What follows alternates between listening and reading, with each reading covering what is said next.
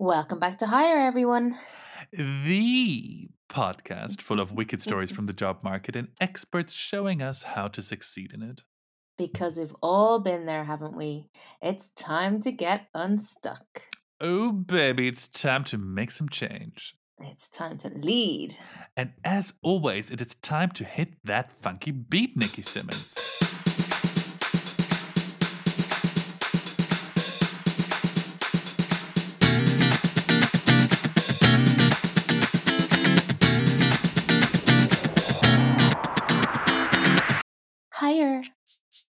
America's Career Coach is on the Hire Career Podcast.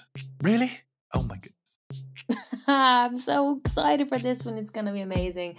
All the things we've read and seen about him, and he is going to give us so many amazing tips. I know. And we're talking about it as if it's about to happen, but obviously it already happened to us as we're recording this little piece of banter in post production. But everybody, you know, today we thought not do a scripted comedy piece as per usual, but we will bring that back in the next episode. And today we just want to wish you a good and joyous ride with Ken Coleman, everybody. Let's, Let's go, go get, get it. We have got Ken Coleman in the virtual studio today. I can't wait for this one, Tom. Well, you don't have to because here we are with Ken. Spectacular connection between Switzerland and Tennessee. This is amazing.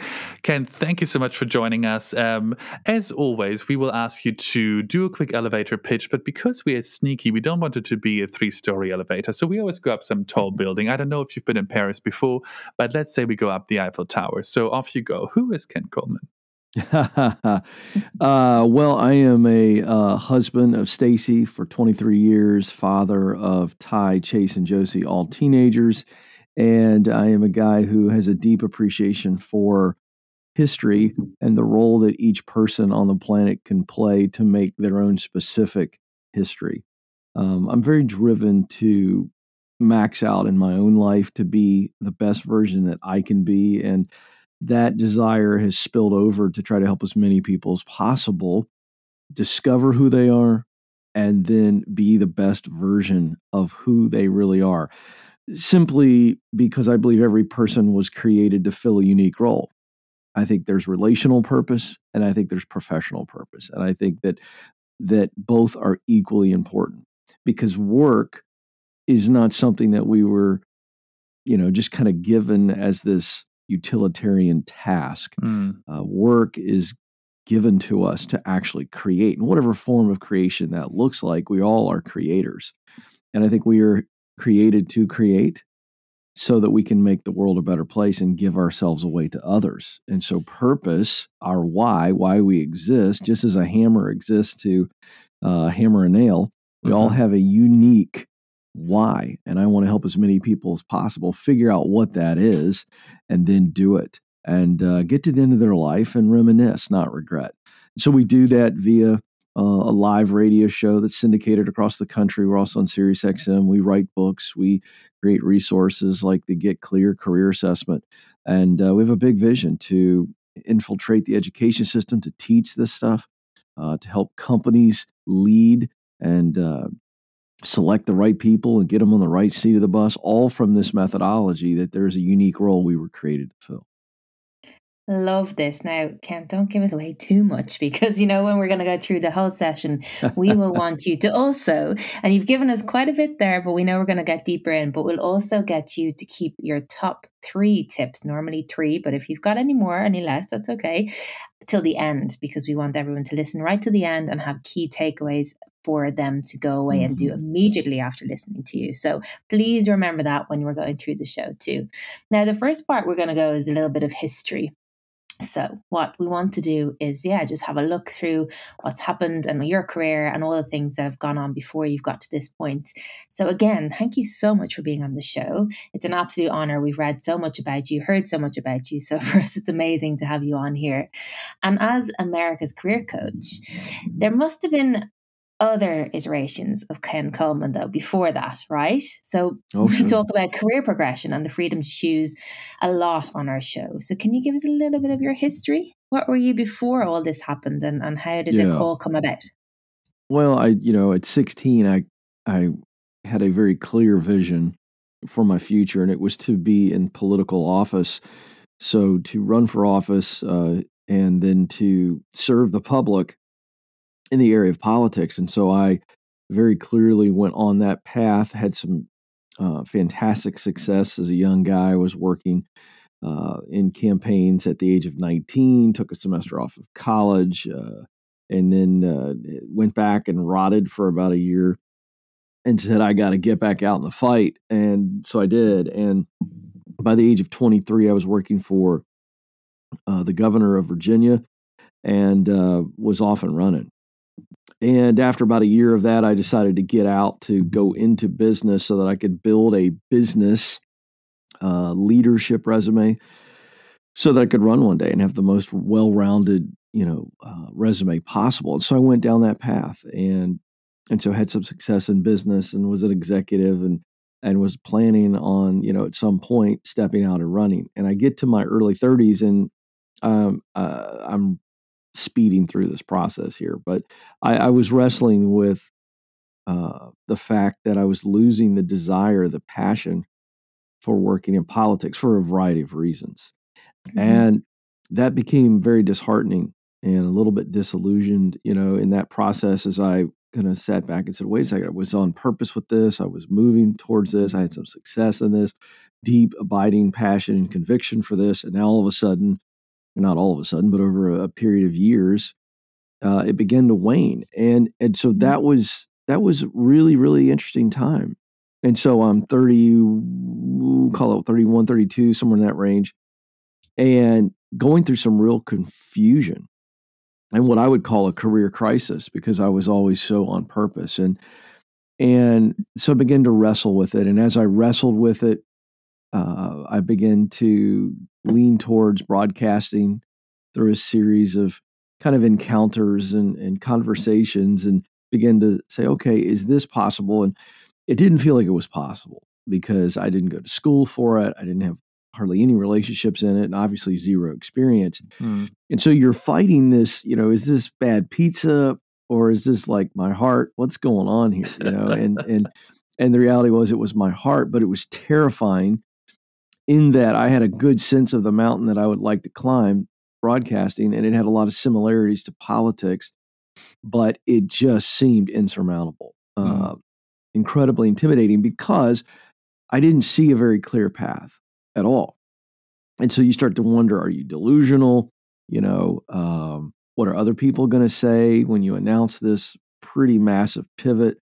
All of those things. And so that was the moment where I had to dig in, and I did, but then I delayed a lot because it's terrifying. The fear and doubt were were crippling, and mm-hmm. and so that was when I started the process that I now have honed and bec- has become my methodology. But that's that's the backstory because I had to wrestle with it myself. I know what other people are feeling. I know what other people are thinking, and I know how important it is that we figure it out because there are multiple options. It didn't have to be just broadcasting for me, but that's the path that I chose, and it's on mm. purpose for me.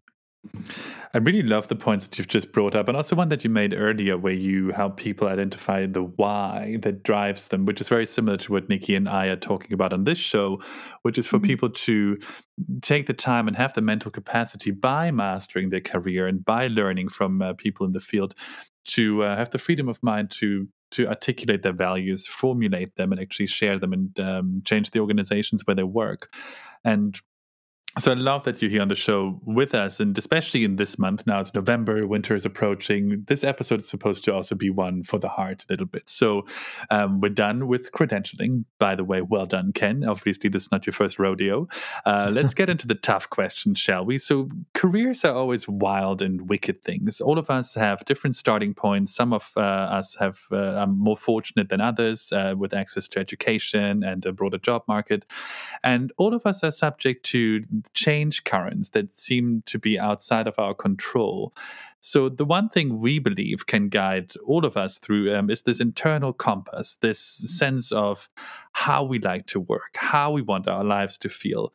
And on the flip side, um, to also know what we don't want life to feel like.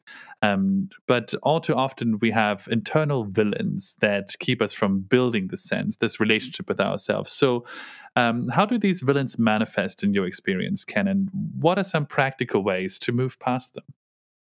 Yeah, I love that question. I think the big three for all humans, uh, and let's think of them almost as giant buckets of mm. nastiness, mm. and it's fear, doubt, and pride. Those are the biggies yeah. for me, and I think this is true of all of us. So, you know, there there are many different manifestations, voices, if you will, that uh, we deal with.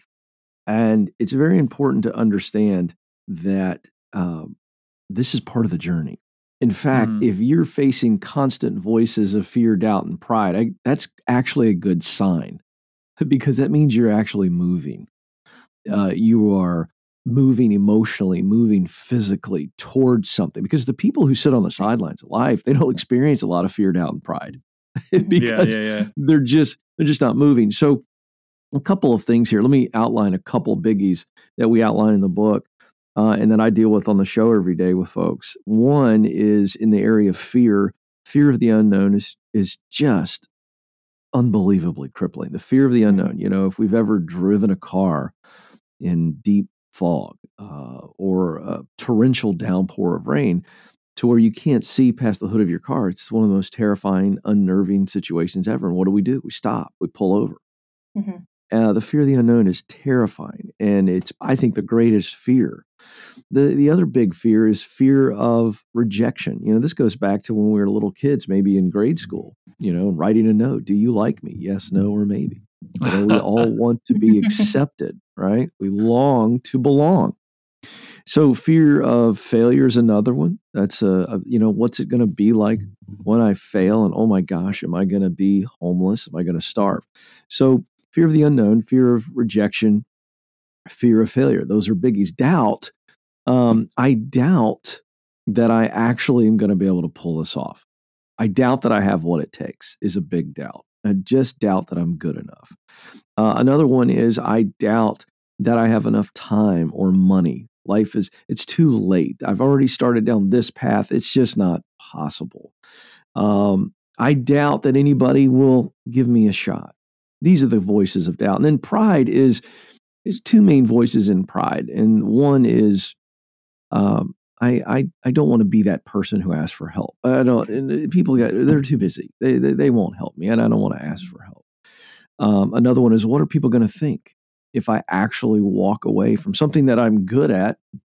Maybe I have terrific benefits and pay. What are people going to say about me? So, those are quick summaries of the voices that I believe every human being who is on purpose, walking towards a purpose, or wants to be intentional is going to face. So, the second part of your question was well, how do we overcome these, if you will? Because I want to point out that you cannot remove these voices, that you just can't remove them from your life. They're always going to be there. Mm-hmm. Uh, but the great news is you can overcome them. You can swat them away, if you will. And so the way that I teach is very clearly is number one, let's put it on the witness stand. Let's take those voices and let's put it on the witness stand in our very own courtroom drama and let's mm-hmm. thunder away and see if, in fact, those voices are telling the truth. Because here's the key sometimes the voices of fear and doubt are telling us the truth. Pride's mm-hmm. never telling us the truth. Pride's mm-hmm. very selfish and uh, no circum uh, no circumspect at all. But but fear and doubt can sometimes tell us the truth. There are times where we're afraid because we should be afraid, mm-hmm. and we say, "Okay, this is crazy risky. This is this is this is almost insanity." You know, if I if I get too close to the fire and I begin to get afraid, fear is telling me the truth. If I edge to the cliff and I look over and I am overcome with fear, uh, fear is protecting me there. Get away from the cliff. Doubt, same thing sometimes. Uh, so we want to put it on the witness stand. And so we just say, what's the voice saying? Okay. And so we put it up there. Is this true? What would be the worst possible thing that could happen if this, in fact, was true? And so we put it up there. And many times we're going to find that we're not going to, you know, be rejected soundly by all our friends and family. We're not going to uh, never get a yes. These Mm. type of things. And so when we figure out if fear and doubt are limiting us and holding us back because they're lying, then we say, okay, that's not the truth. What is the truth? The truth is I'm not going to starve. The truth is I'm not going to be homeless. The truth is someone will give me a chance. The truth is is that I do have the talent. And so we begin to then once we've discovered is it true or false, if it's true, then we back away and we recalibrate. If it's false, then we focus on the truth. What is the truth? And then we act on the truth. Now, here's why that little process is is so powerful. We know from research uh, about the brain that our brain has this wonderful little uh, function in it, and uh, it's called the reticular activating system. I write about this in the book. And the way it works is our brain turns into a camera, and it takes pictures of what we think about, what we focus on. Now we all know this that we can't control our what thought comes into our head, but we can control if it stays there. And so when Mhm. we begin to focus on a specific thought and we stay focused on it, then our brain goes out and takes pictures of it, gets evidence of it to support the thought. I'll give you an example. If you've ever bought a car uh, and you've driven that car home, you've seen that car everywhere for about five to seven days. You remark about it. You're like, I didn't see that car a day ago. Now I see it everywhere. What's going So on? true. Did it just So magically appear? Well, it didn't magically appear. It's that mm-hmm. my brain was so focused on that because of the purchase, the excitement of the purchase, that now my brain went, Oh, we're really focused on this. Great, let's go see this. This also works with victim thinking or insecurity. It's like if you feel like you're a victim and you think you're a victim, you'll feel and see everywhere evidence that you are, in fact, a victim. Mm. And um, and so this is true. In fact, uh, there's, there's actually a psychology study that they did uh, here in the states many years ago. That's the most fascinating uh, evidence of this. They put several people in a room, and they put a video on, and they were told before the video started that they were there to watch a basketball drill. Mhm. And the drill was uh, these young men running up and down the court, three of them passing the ball back and forth to each other. And the the uh, respondents were told to record one thing and only one thing: how many times the ball is passed during the exercise. And so they did it. And about halfway through the exercise, the uh, the folks that running the study had a guy come out in a gorilla costume and just stand there in the middle of the basketball court while yeah. the, the, the kids ran past him. And at the very end, only three out of I think twenty or some people even saw the gorilla. Yeah. Now that's the power of focus. Mhm. William James, the father of modern psychology, once said, no matter how absurd something is, if you repeat it often enough, people will believe it. Now, we've seen that through history. We've seen that with dictators. We've seen that with politicians. We see that with marketing. We see it with all kinds of things. Mm. The reality is, is that if we personalize that, we really start to understand this unbelievable power here of these fears and doubts that we Mm. allow to stay in our head. If no matter how absurd my thought is, if I think it enough, I will believe it. Yeah. That's the translation. And so the reality is back to the process that I just taught. It is very important that you don't let those absurdities become realities by letting them stay in your head. And uh, so that's a quick. That's about as quick as I can break that down. But that's that's really what's going on there with people, and that's what holds them back. Some combination of those voices, and they've Hmm. never figured out how to overcome them.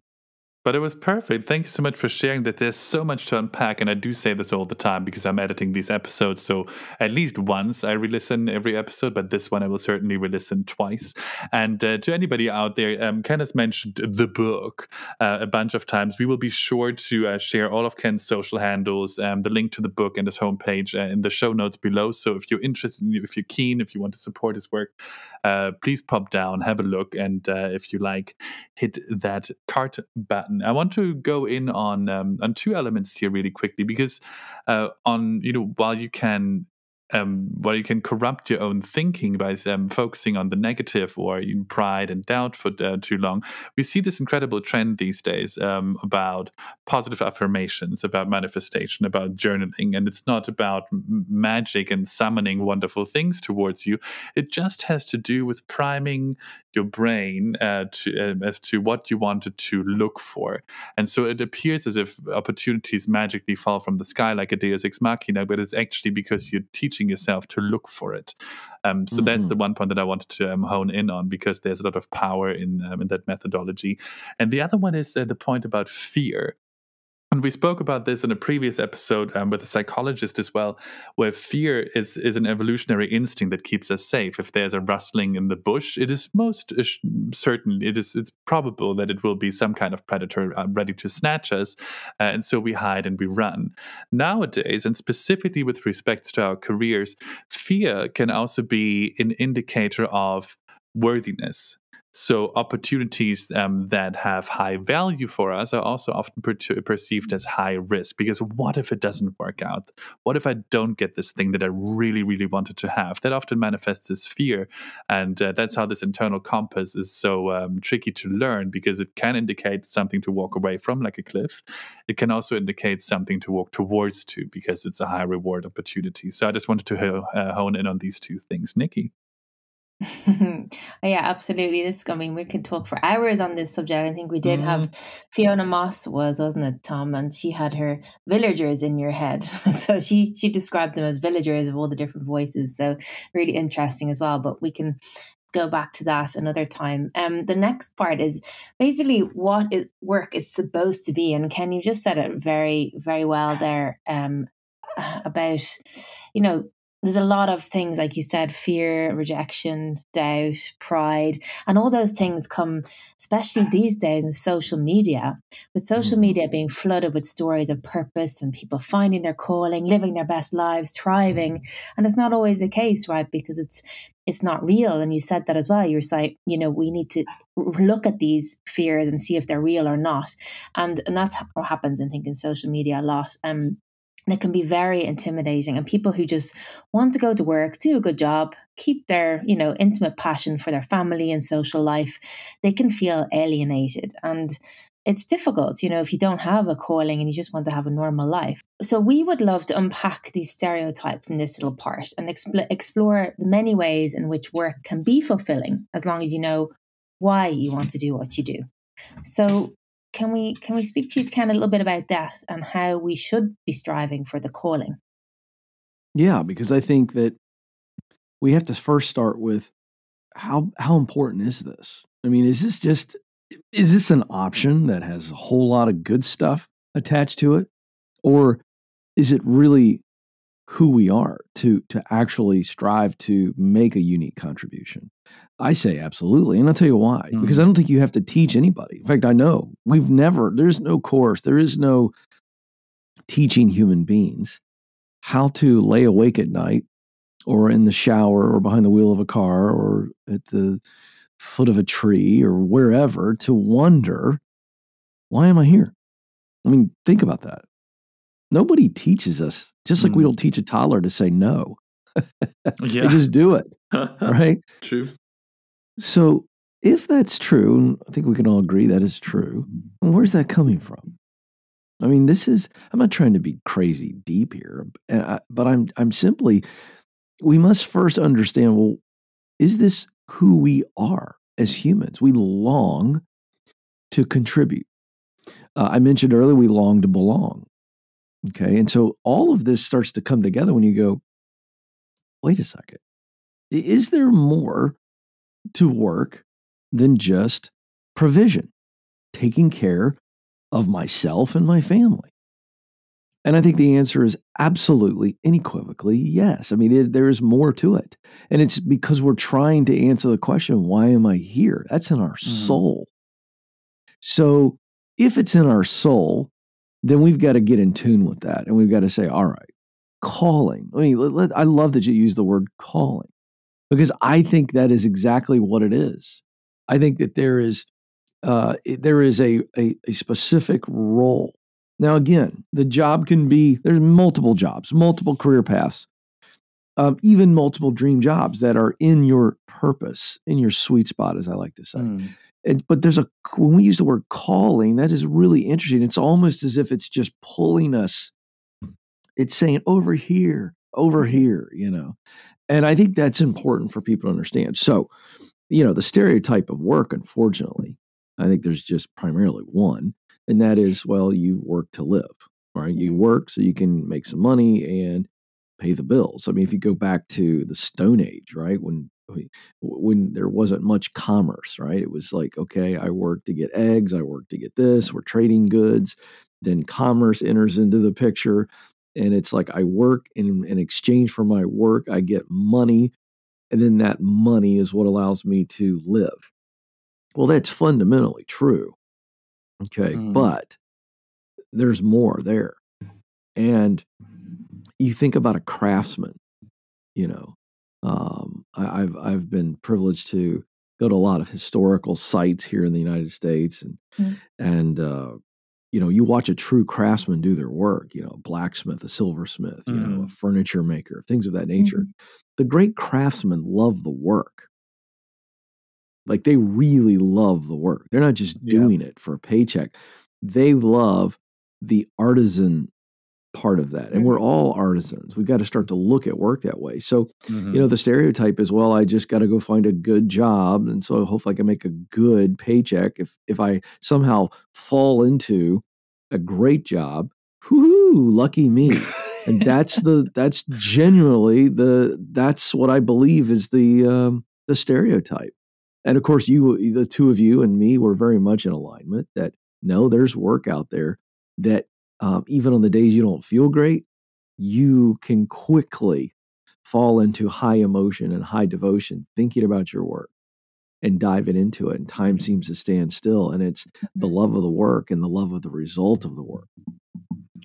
But I think I mean this is wonderful. We've been uh, we spoke about this on uh, in a short in a short clip on our Instagram, which is Go Higher podcast um, recently, where we seem to be all being primed and conditioned to believe that the ultimate career fulfillment is to go to university, do a job, hang on to it for dear life for as long as possible, climb as high as we can, retire so that we can finally breathe and finally live our lives. And that is just the biggest tragedy of all. And I think you've given us a wonderful way out of this is that we need to just expand our sense of creativity and of perception to look at our world with fresh eyes rather than constantly thinking about running away. And for me, this certainly has been clear. I know what kind of, I know what I want my life to feel like. I know what kind of impact I want to have. I want to make a contribution to um, the, to environmental sustainability. I want to preserve the lushness of nature. Um, but I'm quite open to um, to the many ways in which I can do this, which is now through the podcast. We're trying to inspire people to find their values and to become advocates for them. It's through consulting business. I'd be very happy to take another job. It's just there's millions of different ways. So long as I keep my eyes on that endpoint, mm-hmm. I'm I can take path A, B, C, or D, and if one of them leads to a thorny bush and I'd rather turn back and try another one, I know I can. And I think, you know, again, this is easier said than done, but we all have that potential in us so long as we, um, so long as we remember that we've got the freedom to choose, uh, to choose. And I have a follow up question here because we spoke about um, the calling. And do you believe that this type of uh, this kind of typification is helpful? The job, the career, the calling, or um, are things a little bit more complex. Can a calling sometimes feel like a job, or can we know our calling and still enjoy just doing a job to make ends meet? Um, I think, in essence, my question is do we have more freedom to shape how work feels to us than this kind of typification, calling, job, career um, suggests? Yeah, I think that's right. Um, you know, I mean, I, if I understand what you're asking, yeah, I think that you can you can always find a way to enjoy work. You know, I, I, teach that there are many day jobs before you step into the dream job. So mm-hmm. you better change your attitude, you know, and say, hey, I, I I'm not in the dream job. You know, I've got several rungs on the ladder I still got to climb, but I can find some enjoyment, some appreciation, some gratitude for the work because you know it's the it's it's the process. So mm-hmm. yes, I, I, I do think that, and I, but because I again I, I've never known anybody that just steps out and steps into the dream job, you know, right out of the gate. I mean, this is a process. This is a climb, mm. and um, it is it is important that we understand that that good work is honorable, and and so there there is uh, there is a higher calling to even the early jobs because it is those early jobs, the the paying our dues, if you will, Mm. that prepare us for that dream. You know, and and there's there's great worth and struggle, um, and and all of that. You know, I know for me personally, I to be where I am now in my dream job, and I'm still dreaming, still expanding, still still uh, growing and doing and and learning and all those things. But I would not have appreciated it as much as I do now had I not gone through the you know the ten year process. Mm. Uh, ten years, you know, because media and broadcasting is very very difficult to get into and to win, and so it was a long process. So, um, yeah, I, I think that there is, you know, the classification and all that. I, I think at the end of the day, it's like, hey, if, once I know what I'm supposed to do, there are a lot of different ways I can do it. Mhm. You know, for instance, if I wasn't doing what I'm doing now, I would be coaching probably basketball, you know, um, because for me, it has all the same elements of what I do now, which is ultimately teaching, coaching, cheering, encouraging, equipping. Um, and, and, and so um, I, I think sometimes people go, well, you know, I there's purpose in just this day job because the purpose is the paycheck. And I would say, yes, but that's half of the equation. Mhm. Because the reality is, is no matter how big the paycheck is, and the data backs me up on this, um, if you don't do work that you love that produces results that connect to your values, Mm. something's missing and you'll know it and you'll try to fill that void in other places. And that's why, you know, uh, people who settle into a job that they absolutely love but doesn't make a whole bunch of money, but they learn how to live on less, um, they have very fulfilled lives.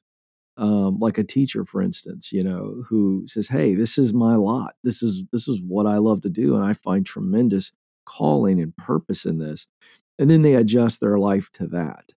Um, so I think that's important perspective as well.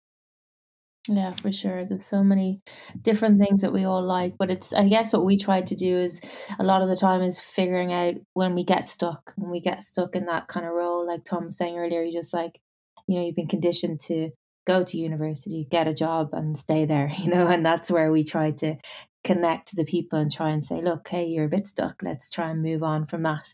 Um, but there's so many amazing nuggets of information you're giving us so, so far. I can't wait to get to the last bit as well. But the next part is we're going to talk about from networking to connecting. We love this Mhm. topic because, again, talking about if you're stuck, how do you get out of it? It's always a bit of a, oh my goodness, everyone else is doing amazing things, especially going back to social media again, or even watching TV. People are doing amazing things. How can I ever do that?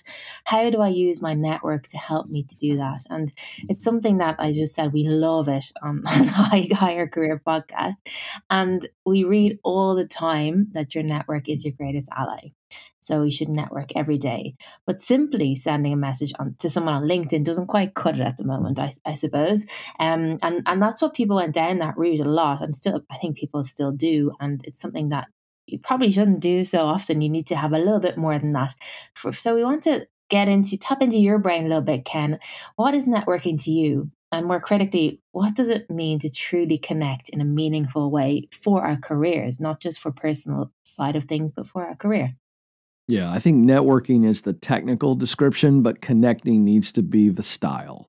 Um, is how I would summarize that because I think that when we choose to connect with people in the technical sense of networking, it's like speed dating on steroids, and it's very gross, and you can turn yourself into a relationship vampire where Mhm. people literally see you coming, they're terrified of you uh, because you're just simply out to suck their blood and leave them in a heap on the floor because it's all about you, you, you, you, you.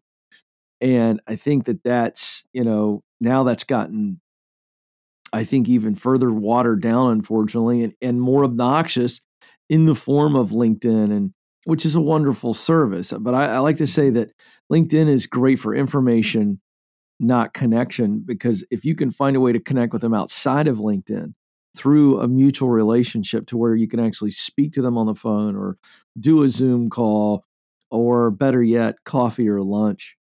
Now we're beginning the process of connecting. See, connecting is really about relating, relate is the root word of relationship. Mm. So if you break it down, I'm a word nerd, but you know, relationship is like an active version of relating.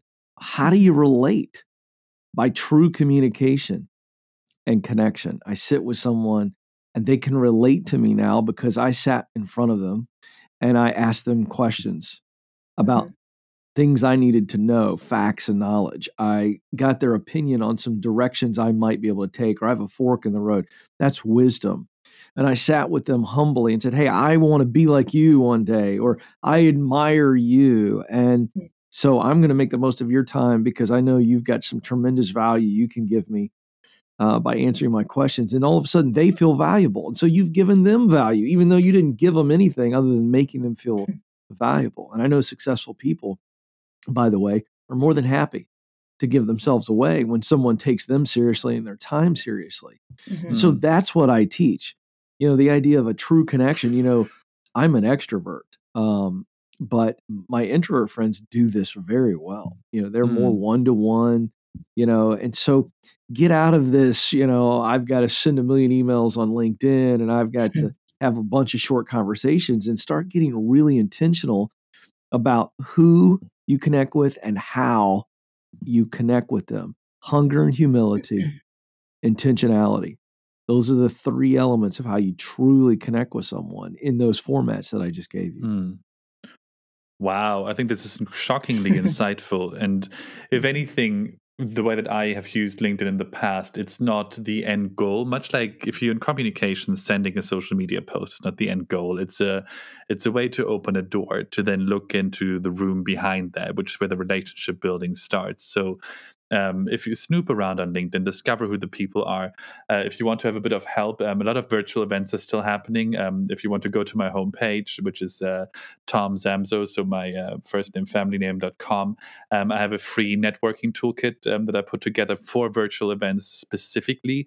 And it really hones in on that connecting piece. How do you identify the people there that you want to be in touch with further down the line? How do you build rapport and um, and a sense of connection even though you have never spoken. So if you want to um, if you want to um, step up your game in that space if you're a young entrepreneur then definitely go have a look. Um, i have a couple of friends of mine that found this really useful. Um, ken on to the last official question of this episode of the podcast. Um, i want to propose something to you and you can take it or leave it.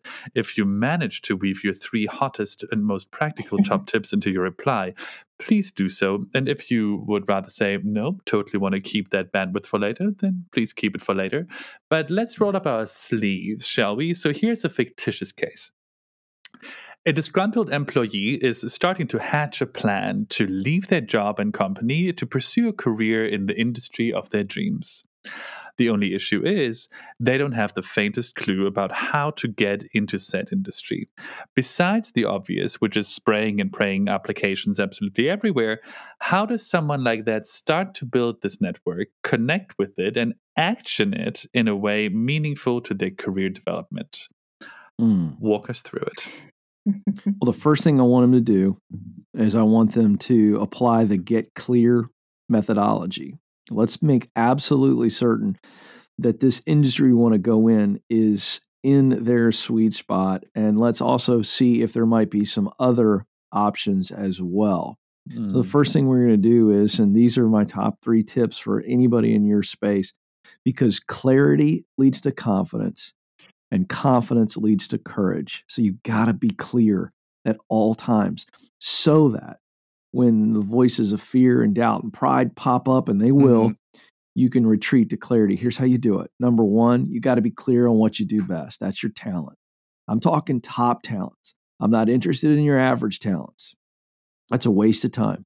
The top talents you have hard skills, people skills, character traits. What do you do best?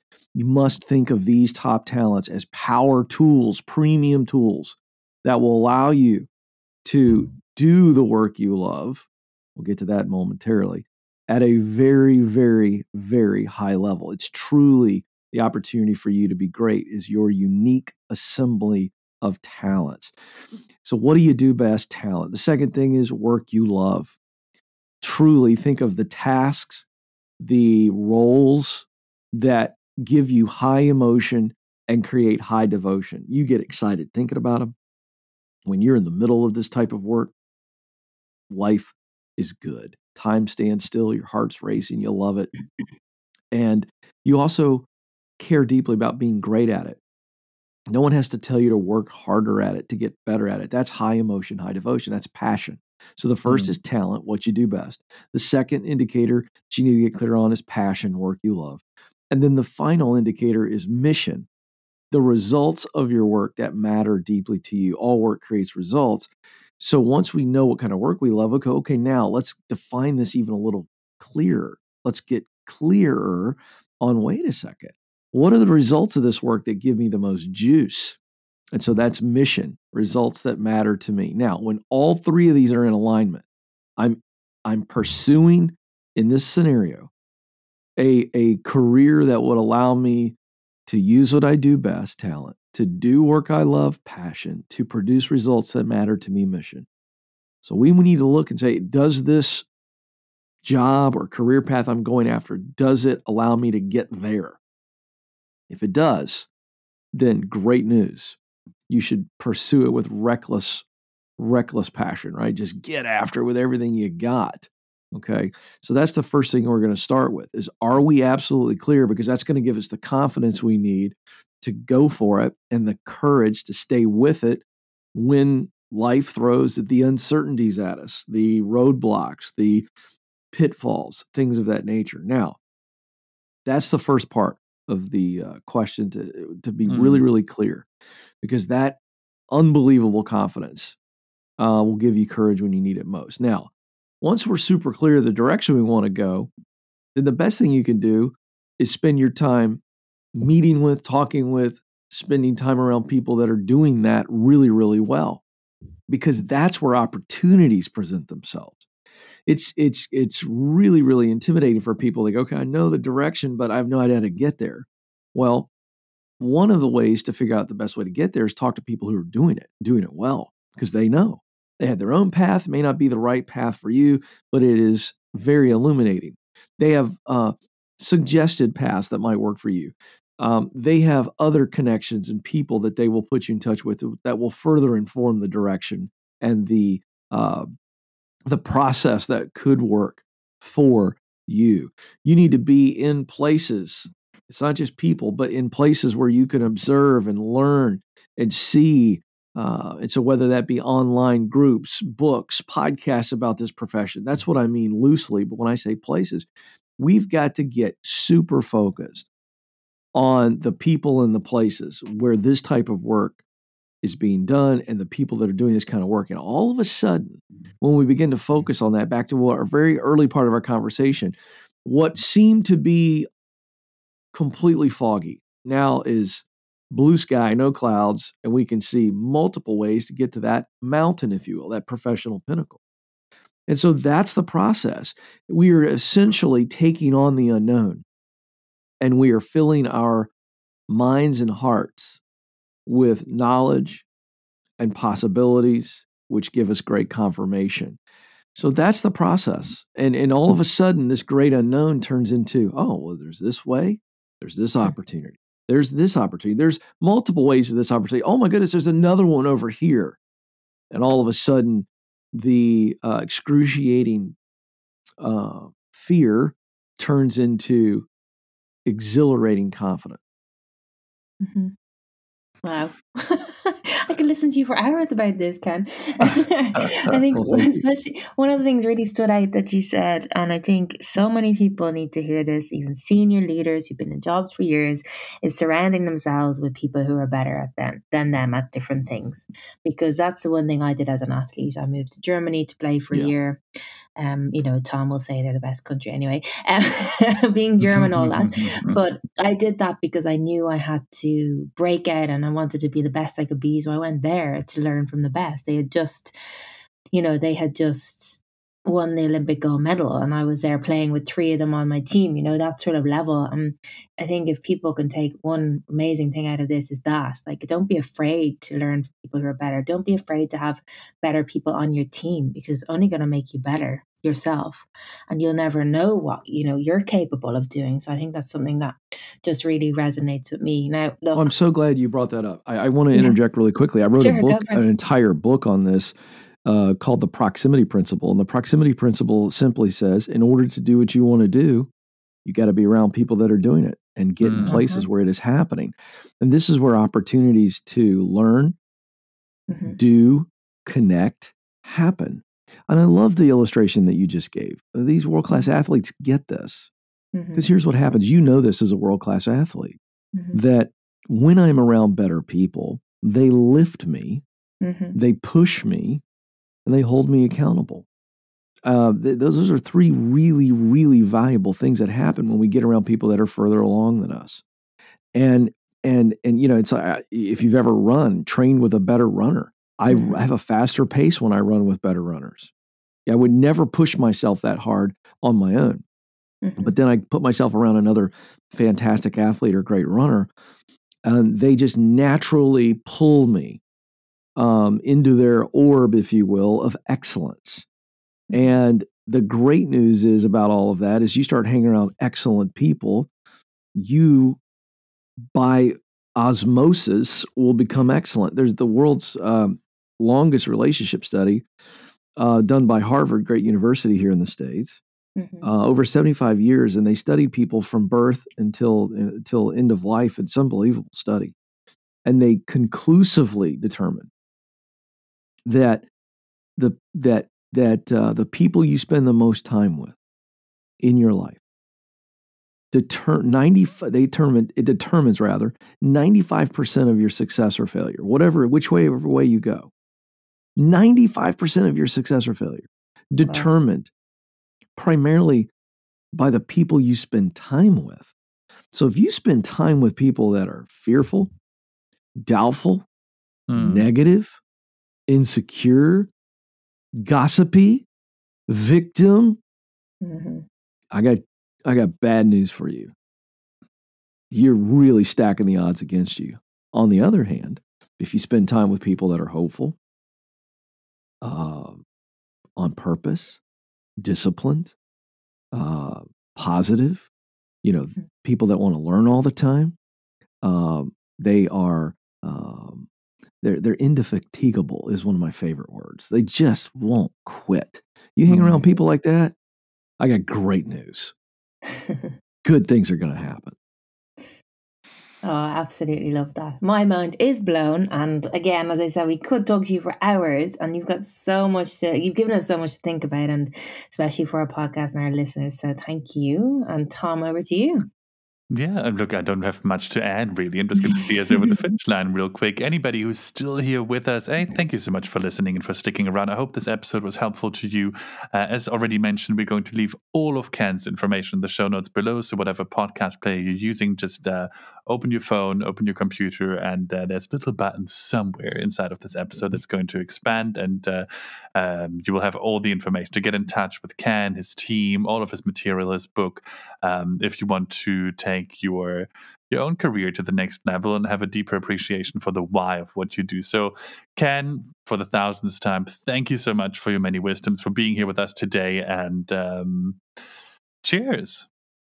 Thank you all. I've enjoyed it so much. Thank you.